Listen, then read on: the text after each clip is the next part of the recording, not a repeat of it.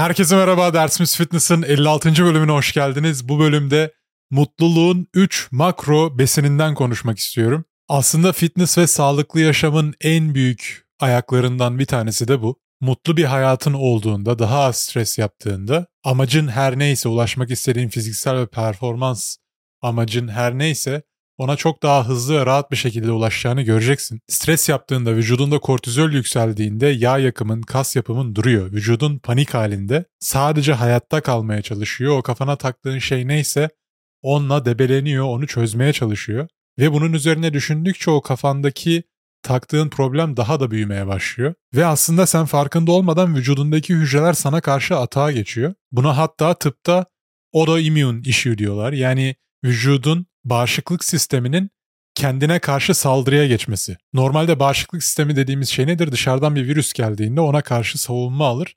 O bakteriyi, virüsü bir şekilde yok etmeye çalışır. Fakat sen stres yaptığında vücudunda birçok şey terse gidebilir. Yani vücudun sana karşı atağa geçebilir.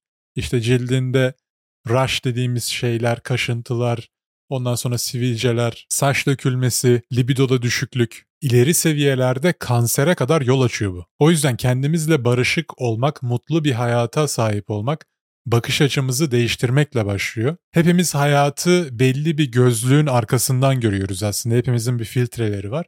O filtreler değiştikçe, kalitesi arttıkça hayattan aldığımız zevk de artıyor aslında. Bizim mutluluğumuz ne kadar çok şeye sahip olduğumuzla değil, sahip olduğumuz şeylerin farkına varmakla başlıyor. Özellikle de günümüzde sosyal medyada kendimizi sürekli başkalarıyla kıyasladığımız için hiçbir zaman kendimizin sahip olduğu şeylere odaklanamıyoruz. Sürekli olarak bir başkasının sahip olduğu şeyleri kıskanıp imrenip kendimizi eksik görüyoruz. Daha kaslı birini görüyorsun, fiziği daha güzel bir kız görüyorsun. Daha zengin bir adam, daha olanakları yüksek bir yaşam standartlarına sahip insan vesaire vesaire. Ama bu olayı tam tersine çevirdiğin zaman yani kendini işte Somali'de aç kalan insanlarla kıyasladığın zaman hastanede yatan insanlarla, yaşlılarla, en büyük zenginliğimiz olan sağlığını yitirmiş insanlarla kendini kıyasladığın zaman şükredecek o kadar fazla şeyimiz var ki aslında. Sadece biz bunları cepte görüyoruz. Hani zaten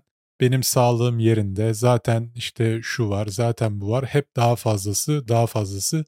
Fakat sen şu anda sahip olduğun şeylerin farkına varamadığın zaman hiçbir zaman sahip olacaklarının farkına varamayacaksın zaten. Buna da ne deniyor? Şükür denilen olay.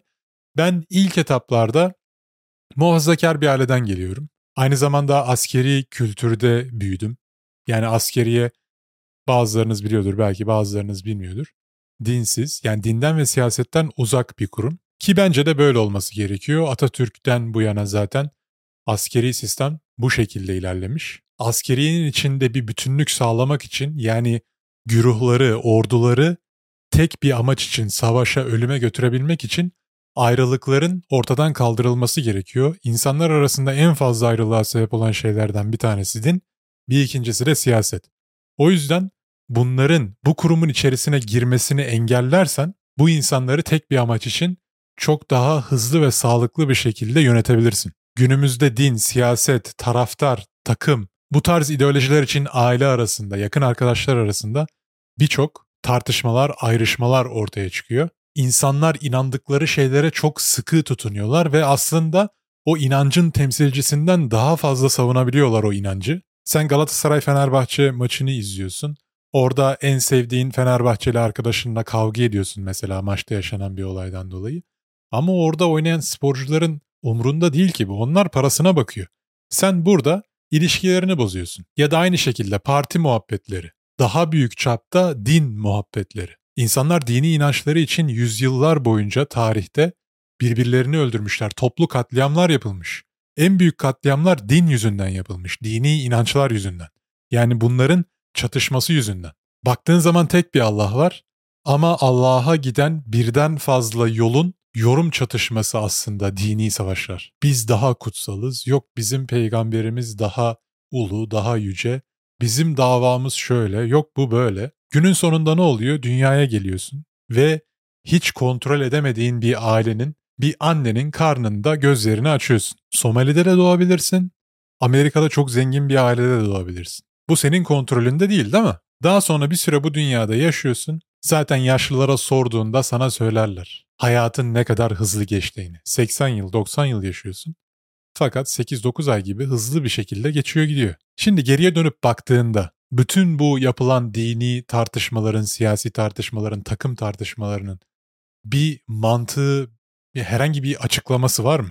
Yani bunlar için birbirini kırmaya, birbirini öldürmeye, canını almaya değer bir şey var mı ortada? Yok ama gel gör ki yüzyıllardır hala daha günümüzde bugün süre gelen dini savaşlar, politik tartışmalar, taraftarlar arasında çıkan kavgalar devam ediyor ve devam edecek. İnsanın doğası gerçekten bu şekilde. İnsan var olduğu sürece savaş hiçbir zaman bitmeyecek. Şimdi şükür konusuna geri dönecek olursak her kültürde bu şükür kavramı farklı bir şekilde ifade ediliyor. Ben doğduğum kültürde işte Türk kültüründe doğdum, muhafazakar bir ailede büyüdüm. Daha sonra askeri kültürüne geçiş yaptım çok küçük yaşta 14 yaşında. Ve aslında her şeyi gözlemleme şansım oldu. Ailemdeki bana öğretilmeye çalışan inançları gözlemledim. Askeri hayatımda bana öğretilmeye çalışan değerleri gözlemledim. Bazılarını benimsedim, bazılarını benimsemedim. Ailemde de aynı şekilde. Daha sonra tek başıma Kanada'ya geldim. Burada farklı görüşteki insanlarla, farklı dini inançtaki insanlarla, politik görüşteki insanlarla tanıştım. Bu yaşıma kadar bazı değerler benim bu zihin süzgeçimden kontrolsüz bir şekilde belki bana empoze edildi. Bazılarını ben kendi isteğimle doğru bularak kabul ettim. Ama bu aşırı dini yaklaşımlar her zaman bana biraz itici geliyordu. O da tamamıyla bana bunu öğreten insanların ya da benim etkilendiğim kültürdeki insanların kalitesinden dolayı. İnsanların söylemlerine bakıyordum, bir de kişiliklerine bakıyordum. Çok fazla uyuşmadığını görüyordum. Yani Allah'tan, kitaptan bahseden insanlar, maşallah, inşallah diyen insanlar, kendi Allah'larının emrettiği şeyleri aslında her gün farklı şekillerde çiğniyorlardı. Fakat kendilerine hiçbir şekilde toz kondurmuyorlardı. Bunu en yakınımdaki insanlardan tut ülke yöneticilerine kadar çeşitli kademelerdeki insanlarda gördüm. Daha sonra bu benim bir nevi dinden ya da onların verdiği mesajdan soğumama sebep oldu. Ben kafamdaki bütün inançları yıkıp tekrardan kendi inanç sistemimi oluşturmaya başladım. Bu süreçte Kanada'da olmam bana çok büyük avantaj sağladı. Çünkü burada her dinden insanla tanışma şansım oldu. Yahudisi, Hristiyanı, Budisti, daha bilmediğim Afrika'daki kabilelerde farklı farklı şeylere inanan insanlar, ateistler hepsiyle hiçbir yargılama, ön yargıda bulunmadan oturup konuştum. Onların tanrılarını tanımaya çalıştım. Herkesin kafasında yaşadığı bir tanrı tanımı var. Ateistlerin de var mı diyeceksin? Var, evet. Yani onların da tanrısı eğer yani yüce bir yaratıcıya inanmıyorsa ya kadına tapıyordur, ya paraya tapıyordur, ya güce tapıyordur. Mutlaka bir şeye tapıyordur. İnsanoğlu doğası gereği bir şeye inanmak zorunda. İnanmayan insan yok olmaya mahkumdur. Hepimizin bir amacı var. Hepimiz bir şey uğruna çalışıyoruz, bir şeye inanıyoruz. Sen bu inanca her şeyden yüce, her şeyden üstün bir gücü koymazsan, buna Allah de, Tanrı de, put de, artık ne dersen de. Onun yerini ne alıyor bu sefer? İşte ya para alıyor, ya kadın alıyor, ya makam mevki alıyor. Bu sefer bunların peşinden koşmaya başlıyorsun. Ve bütün bu çeşitli inançlara sahip olan insanlarla oturup konuştuktan sonra şu kanıya vardım. Herkesin Allah'ı farklı ve herkes inandığı Allah ölçüsünde yani sahip olduğu değerler ölçüsünde bir hayat yaşıyor. Kimisi karmaya inanıyor. Ne yaparsan onu alırsın. Kimisi işte spiritüel inançta evrene bir şey gönderdim bana geri geldi şeklindeki bir şeye inanıyor. Kimisi Müslümanlar mesela kadere inanıyor. Aslında baktığın zaman hepsi özünde aynı şey. Sadece yorumlanış şekli bazen farklı olabiliyor ya da bazı insanlara yanlış şekilde aktarılmış olabiliyor. Ben şükür dediğimiz olayı da aslında burada Hristiyanlar mı dersin artık Yahudiler mi dersin hangi dinden hangi dinden olduğunun da bir önemi yok. Bilmiyorum da hangi dinden olduğunu ama bu insanlardan öğrendim. Burada bunun adı gratitude. İngilizce'de şükür, gratitude diye geçiyor. Yıllardır içinde büyüdüğüm işte hani o Müslüman kültürünün, Türk kültürünün içinde şükür şükür şükür hep söyleniyor. Bana çok da bir anlam ifade etmiyorken kafamdaki bütün inanç sistemini yıkıp tekrardan yeniden inşa etmeye başlayınca aklımda çelişen şeylerden kurtulmuş oldum.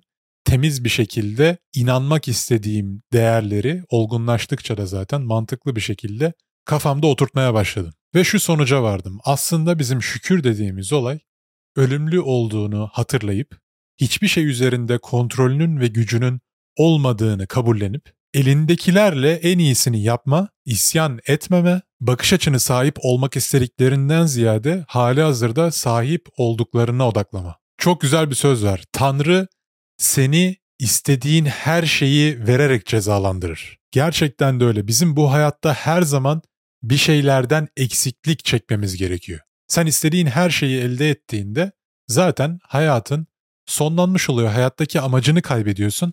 Birçok insan zaten varlıklı olmasına rağmen, istediği her şeyi elde etmesine rağmen makam, mevki, pozisyon, kadın, erkek artık neyse sonra intihar ediyor. Bizim bu hayatta sağlıklı bir şekilde yaşamımıza devam edebilmemiz için sürekli olarak bir amacımızın olması gerekiyor. Sürekli olarak bir şeylerden eksik kalmamız gerekiyor. O yüzden benim niye buyum yok, benim niye şuyum yok diye yakınıp isyan etmektense şöyle bir dönüp kendine baksan elin ayağın tutuyor, gözlerin görüyor, kulakların duyuyor. Sahip olduğun aslında ne kadar fazla değer var. Bunların farkına varsan ya da bunların farkına varmakla uğraşsan zaten şikayet etmeye vaktin kalmayacak. Zaten vücudunda sürekli olarak pozitif bir enerji olacak. Pozitif pozitifi çeker. Sen zaten sürekli olarak mutlu bir insan olduğunda, sahip olduklarının farkına vardığında, şükrettiğinde hayatına da zaten hep güzel insanlar gelmeye başlayacak, avantajlar doğmaya başlayacak.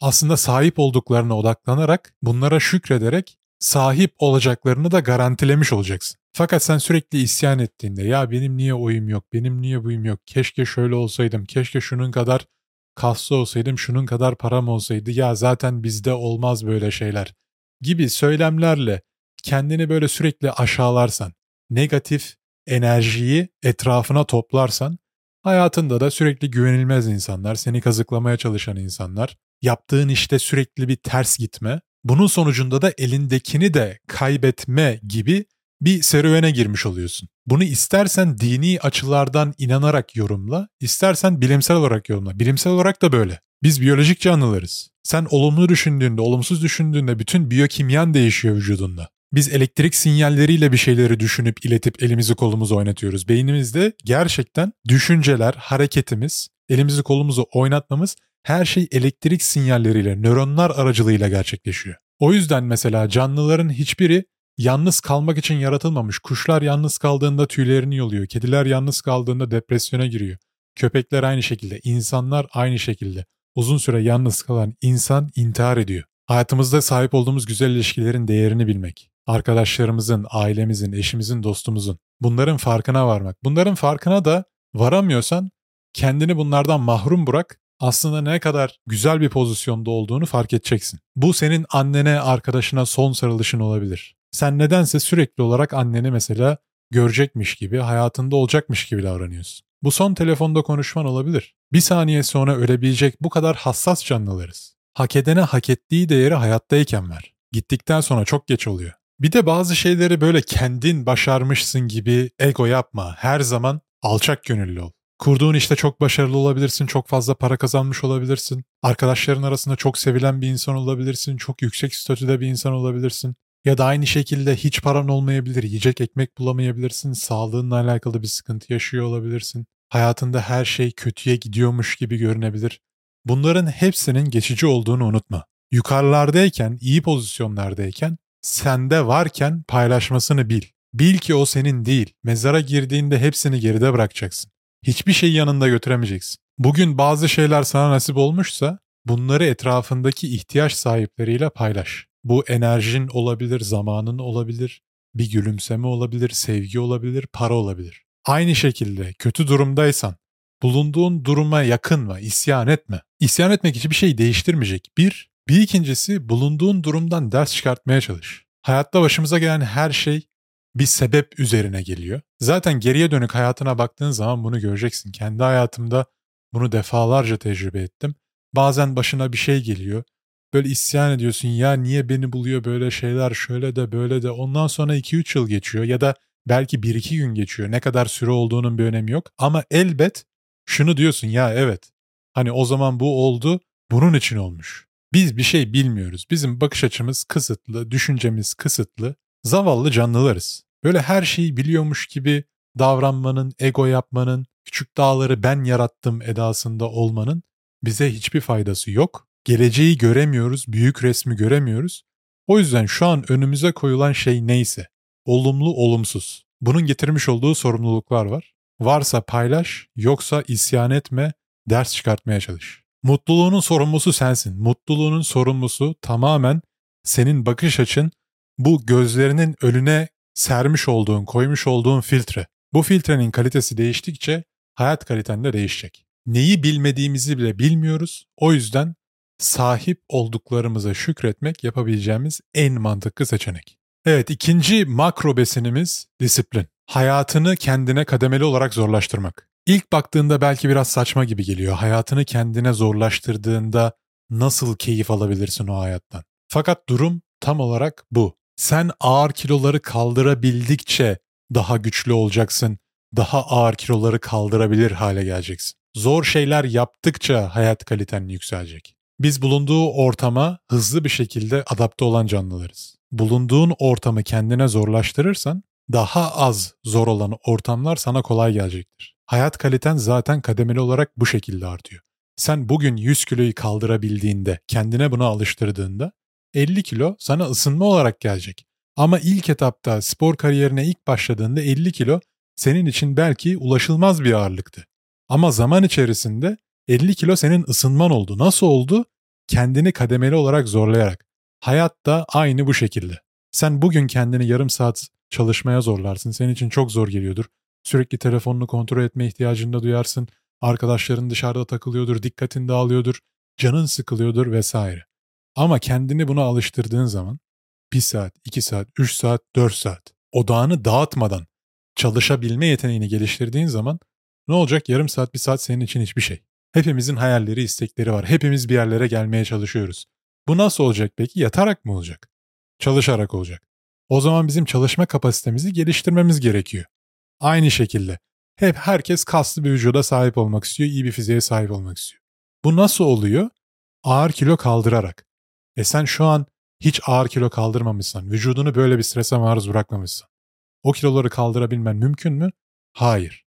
Hayatta bu şekilde eğer hayallerin varsa, amaçların varsa, rahat bir yaşam sürmek istiyorsan, belli bir pozisyona ulaşmak istiyorsan, para anlamında olabilir, mevki anlamında olabilir ya da hayalindeki iş vesaire neyse. Bunun gerektirdiği bazı şeyler var. Kapasiteni genişletmen gerekiyor. O yüzden şu an bulunduğun standartları belirle, nereye gitmek istediğini bil, oradan geriye doğru gel. Milyoner mi olmak istiyorsun? Sevdiğin işi mi yapmak istiyorsun? Bu 10 yılını alacaksa bugüne kadar gel. Bugün neler yapman gerekiyor bunları belirle. Deadlift'te 200 kilo mu kaldırmak istiyorsun? Bu 2 yılını mı alacak? 3 yılını mı alacak? Bugün kaç kilo kaldırman gerekiyor? Kaç set yapman gerekiyor? Bunları belirle ve disiplinli bir şekilde hafta hafta gün gün bu plana sadık kal. Biz aslında gözlerimizi maruz bıraktığımız şeye göre beynimiz şekilleniyor. Aslında gözlerimiz beynimizin dışarı çıkmış, pörtlemiş iki tane parçası. Göz aslında beyin. Dolayısıyla senin okuduğun şeyler, tecrübe ettiğin, dinlediğin, maruz kaldığın şeylerin hepsi senin beynini şekillendiriyor. Beynimiz biz yaşlandıkça bizle birlikte şekillenen bir organ. Biz mal gelen, mal giden canlılar değiliz. Bunun dünya üzerinde birçok kanıtı var. Binbir çeşit yokluklarla doğan bir insan, mum ışığında kitap okuyarak, ders çalışarak, bugün dünyaya yön veren bilimsel araştırmaları yönetebiliyorsa, bu beyin gelişiyor. Sadece hangi ortama maruz kaldığıyla alakalı. Aynı şekilde sen bu kası dirence maruz bırakırsan bu kas büyüyecek. Besinini verirsen, düzenli olarak uyursan gelişeceksin. Bu beynin de gelişmesi için makronütriyentler belli. Okuyacaksın, öğreneceksin. Hayatında değer verdiğin ilişkiler olacak. Sevgiyi hissedeceksin, güveni hissedeceksin. Paylaşacaksın. Mütevazi olacaksın. Bir şeyi bilmediğini kabul edeceksin. Bir şeyi bildiğini iddia ettiğin an öğrenimin durmuş demektir zaten. Daha fazla gelişemezsin. Sürekli olarak hayatın boyunca öğrenci olmak. Kişisel gelişimin en önemli kuralı. Senin niyetin ve isteğin neyse hayatta onu elde ediyorsun. Sen şimdi bir odaya girdin. Senin odada bir sürü eşya var, binlerce parça eşya var. Sen o odaya spesifik olarak bir şey bakmak için girdin. Atıyorum anahtar arıyorsun. O anahtar gözüne çarpacaktır. Çünkü belli bir niyetin var O niyetle giriyorsun içeri. Fakat sen o odaya ne istediğini bilmeden girdiğinde ne aradığını bile bilmiyorken bir şeyi bulmak çok zor. Sana desem ki yolda spesifik olarak belli bir renkteki, belli bir markadaki aracı, beyaz bir Hyundai'yi her gördüğünde 50 dolar vereceğim. Ne yaparsın? Sürekli olarak gözün o spesifik markadaki ve renkteki arabaya odaklıdır değil mi? Sürekli onu görmeye çalışırsın. Fırsatlar da aslında bu şekilde karşımıza çıkıyor. Senin hayatta bir amacın varsa, ne istediğini biliyorsan, kafanda çok net bir şekilde çizilmişse o, o senin karşına elbet çıkacaktır. Çünkü sen her yerde, baktığın her yerde onu arıyorsun. Bulacaksın. Ama sen ne istediğini bilmiyorsan, odadaki eşyalar arasında sana ilgini çeken her şeye yönlenmek durumunda kalacaksın. Her şey ilgini çekecek. Bu hayatta da bir amacın yoksa biraz çekici duran her şeye yönelirsin ve günün sonunda elinde hiçbir şey olmaz. Bizim günümüzdeki problem alternatiflerin yokluğu değil, alternatiflerin çokluğu. Sosyal medyaya bile girdiğinde o kadar fazla bir içerik, dikkat yarışı var ki bir anda kayboluveriyorsun. Yani şöyle keşfede girdiğin zaman iki saatin geçiyor, uçuyor, hiç farkında bile olmuyorsun. Dikkatini oradan oraya sürüklüyorlar. Kontrol sende değil. O yüzden ne istediğini bilirsen, nereye gitmek istediğine karar vermişsen ve bu konuda disiplin geliştirmişsen o şey elbet senin karşına çıkacaktır. Kader dediğimiz şey aslında senin ne kadar disiplinli olduğun. Herkes kendi kaderini kendi belirliyor. Hiç kimse seni kurtarmaya gelmeyecek. Böyle bir beklenti içine girme. Böyle 30 yaşına geldiğinde, 40 yaşına geldiğinde birden zengin olmayacaksın. Her şey bir anda değişmeyecek. Şu an bugün ne yapıyorsan hayatın yarın ona göre şekillenecek. O yüzden oturup saçma sapan hayaller kurmayı bırak. Nereye gitmek istediğini bil, bugün ne yapmak istediğini, ne yapman gerektiğini belirle ve adım adım odağını dağıtmadan, cazip tekliflere aldanmadan işine bak. Hayatımız gün geçtikçe kolaylaşıyor. Bunu dedene, babaannene sorduğunda zaten sana direkt söylerler. Bizim zamanımızda öyle miydi? Hayat şöyle zordu, böyle zordu. Annenlerde biraz daha kolaylaşmıştır. Sende şu an çok daha kolay. Senin çocuğunda çok daha kolay olacak. Bizim zaten sonumuzu da bu kazacak. Bizim problemimiz yokluk değil. Önceden açlıktan ölüyordu insanlar, şu an tokluktan, obeziteden ölüyor. Önceden belki çok çalışmadan ölüyordu insanlar, işkence edilerek ölüyordu. Şu an yatmak sorunumuz, çok yatmak, hareketsiz kalmak. O yüzden hayatımız kolaylaştıkça bizim bu hayatı kasıtlı olarak kendimize zorlaştırmamız şart. Eğer masa başı bir işte çalışıyorsan, vücudunu dirence maruz bırakman şart kardeşim. Bu kasları zorlaman gerekiyor. Evet çok komik. Belki bundan 100 yıl öncesinde tarlada çalışan adamlara gitsen desen ki ya ben işte pre-workout'umu hazırlıyorum, protein shake'imi alıyorum. Bir tane odaya gidiyorum. O odada böyle ağır cisimler var. Onları kaldırıyorum.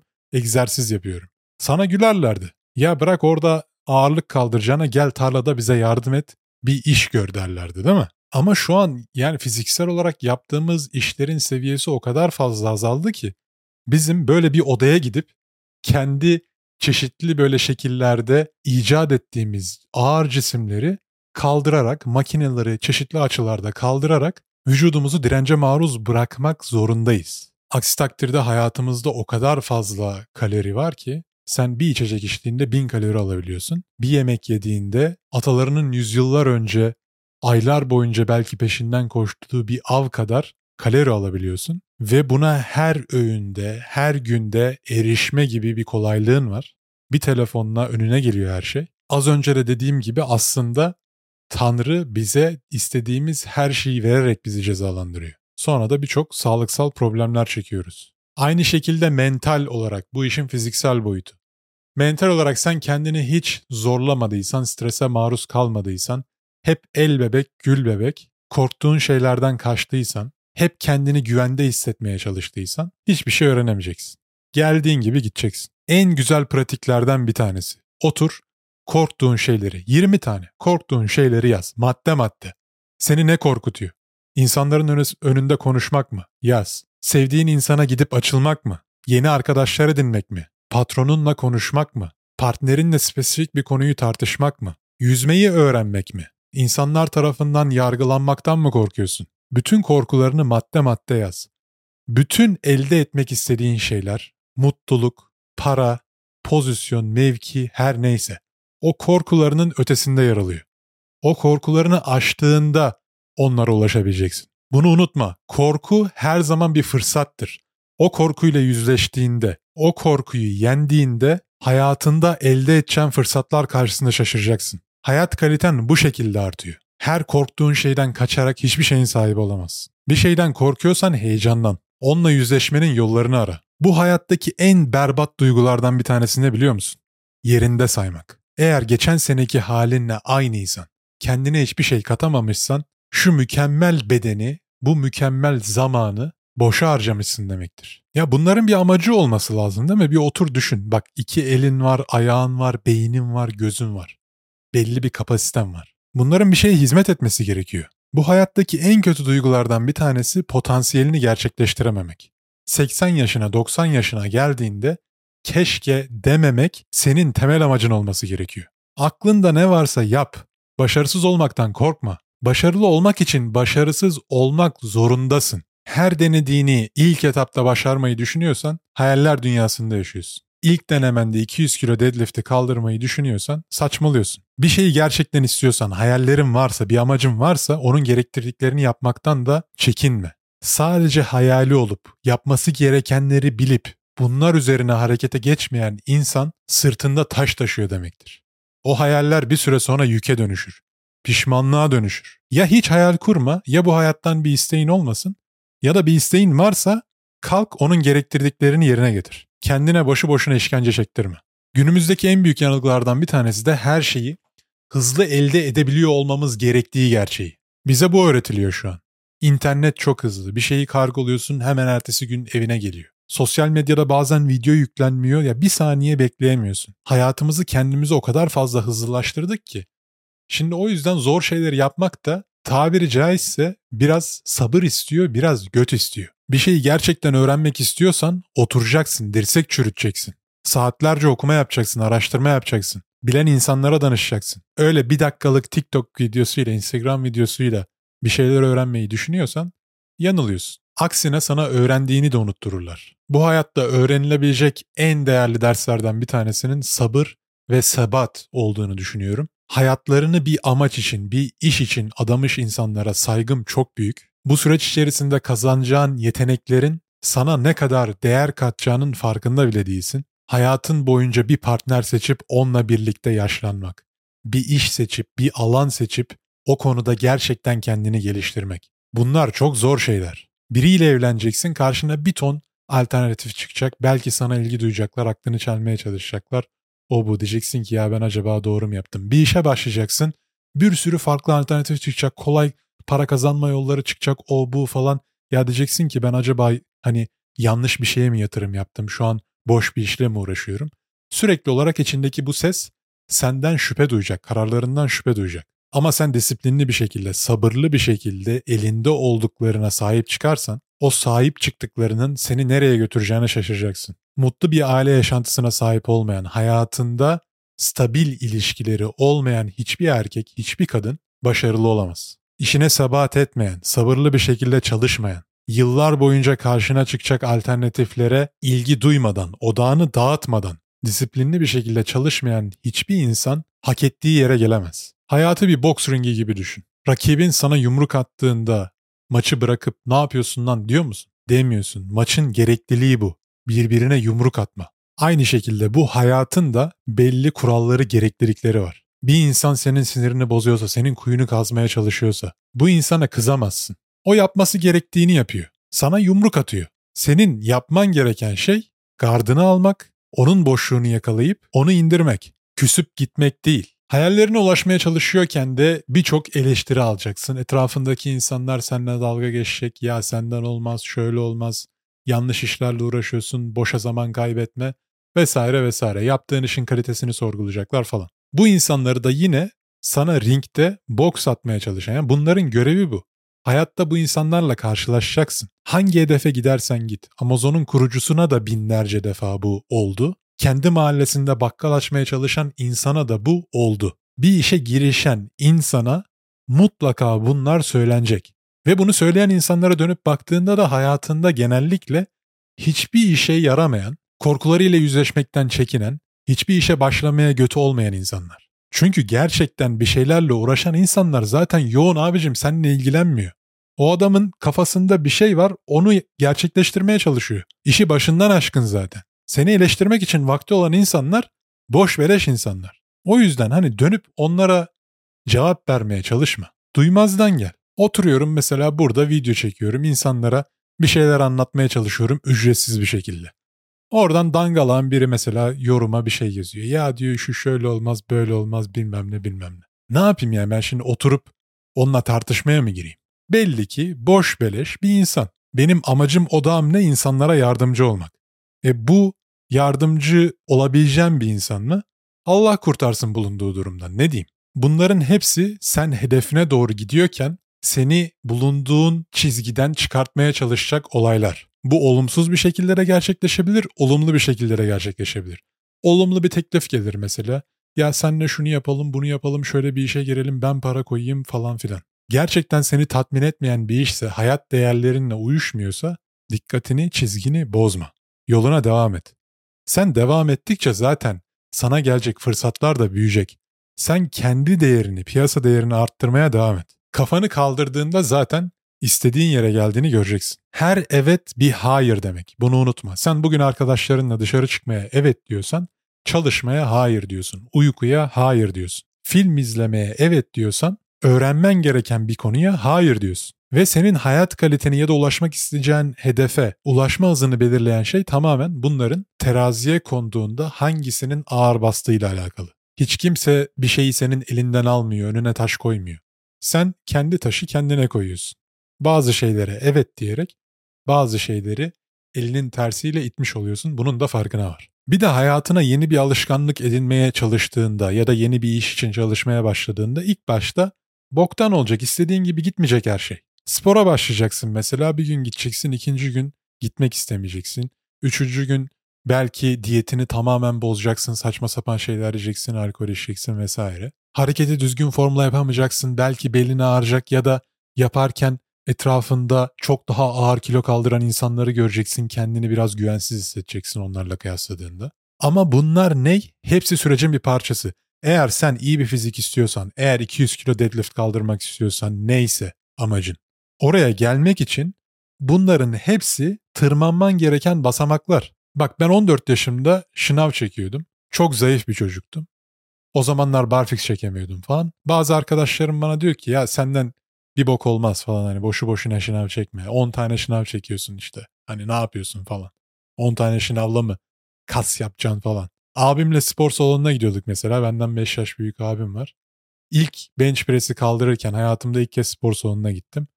Abimler orada işte bir ağırlık kaldırıyor. 80 kilo bench yapıyorlar falan filan. Ben de işte böyle yanlarda 10 kilo 10 kilo var hiç unutmuyorum. Boş bar artı 10 kilo 10 kilo yani ne yapıyor? 40 kilo falan yapıyor. Hayatımda ilk kez spor salonuna gitmişim. Yerler falan da parke o zamanlar spor salonunda. Abim orada değilken başka bir makinede bir şeyler yapıyorken ben yattım. O barı kaldırmaya çalıştım. Bench press yapmaya çalıştım. Kaldırdıktan sonra kontrol edemedim. Çok ağır geldi. Yanlarda da klipsler yoktu. Bir taraf ağır bastı, plaka yere düştü. Sonra diğer taraf ağır bastı, diğer plaka da yere düştü. Parke falan çizildi. Ondan sonra salonun sahibi gelmişti falan. Abime kızmıştı. Sonra abim bana kızmıştı. Niye işte kaldıramayacağın ağırlıkların altına yatıyorsun bilmem ne falan. Mesela orada bir güvenim kırılmıştı. Hayatımda ilk kez spor salonuna gitmişim. Spor salonu sahibinden azar yiyorum. Parkeyi çizdim. Ağırlığı kaldıramadım, üzerime düşürdüm. Abim bana kızdı. Benle dalga geçti. Senden olmaz şöyle böyle. Ne yapsaydım yani ben o zaman bıraksaydım şu an bu konumda olabilir miydim? Bu bir değil iki değil bu süreçte binlerce defa yaşanacak şeyler. Bunları yaşamaya göze almıyorsan gitmek istediğin noktayı yeteri kadar istemiyorsun aslında. Bu senin ne kadar kararlı olduğunu gösteriyor. Bir şeyi gerçekten istiyorsan bütün sonuçlarına artılarıyla eksileriyle katlanmaya hazır ol. İnsan beynini en çok sakinleştiren şeylerden bir tanesi ne istediğini bilmek. Sen ne istediğini bilmediğinde beynin binlerce, milyonlarca opsiyon düşünüyor. Aslında gereğinden çok daha fazla çalışıyor beynin. Ama sen ne istediğini bilirsen bütün o enerji kaynakları tamamıyla o istediğin noktayı elde etmek için çalışıyor. Çözümler üretmeye çalışıyor. O yüzden bir amaca sahip olmak çok önemli. Evet, üçüncü makro besinimiz de etrafındaki insanlara, topluma katkıda bulunma. Sahip olduğun kaynakları etrafındaki insanlarla paylaşma. Zaman, para, sevgi, ilgi, alaka neyse Biz etrafımızdaki insanlara yardımcı oldukça tatmin olabilen, mutlu olabilen canlılarız. Bir işe yaradığını hissetmen gerekiyor. Bencil insan yalnız insandır. Yalnız insan depresif olmaya mahkumdur. Kibar ve alçak gönüllü ol. Dediğini yap, sözünde dur, inandığını uygula, tutarlı ol. Söylemlerinle eylemlerin çelişmesin. Bir şeyin nasıl olması gerektiği konusunda ahkam kesip bambaşka bir yaşam stiline bürünme. Hayatında değer verdiğin ilişkileri besle. Onlara bunu hissettir. Annen, baban, sevdiğin arkadaşın, partnerin, çoluğun, çocuğun. Hiç kimse sen onu hissettirene kadar o kişiye ne kadar değer verdiğini bilmiyor. Çocuğun senin onu ne kadar sevdiğini bilmiyor eğer sen onu göstermiyorsan. Sen aynı şekilde annene sarılmıyorsan, arayıp sormuyorsan seni ne kadar sevdiğini bilmiyor. Düzenli olarak bakımı yapılmayan her şey çürümeye mahkumdur. Bu bir ilişki olabilir, cansız bir cisim olabilir, neyse. Bakımını yapmıyorsan, ilgi göstermiyorsan çiçek de solar, ilişkiler de solar, arabanın da mekanik parçaları çürür. Ve sen de içten içe çürürsün. Kendine sevgiyi hatırlatmadığın zaman sevgi o kadar güçlü bir duygu ki birine karşı sevgi hissettiğinde vücudunda yaşanan o kimyasal reaksiyonlar o kadar güçlü ki bütün duygu durumunu, kimyasal yapını, biyolojik yapını değiştiriyor. Aslında sağlığımız için sevgi beslememiz gerekiyor ve sevgi bir tercih. Böyle içeriden kendiliğinden gelen bir duygu değil. Senin tercihinle gerçekleşen bir şey.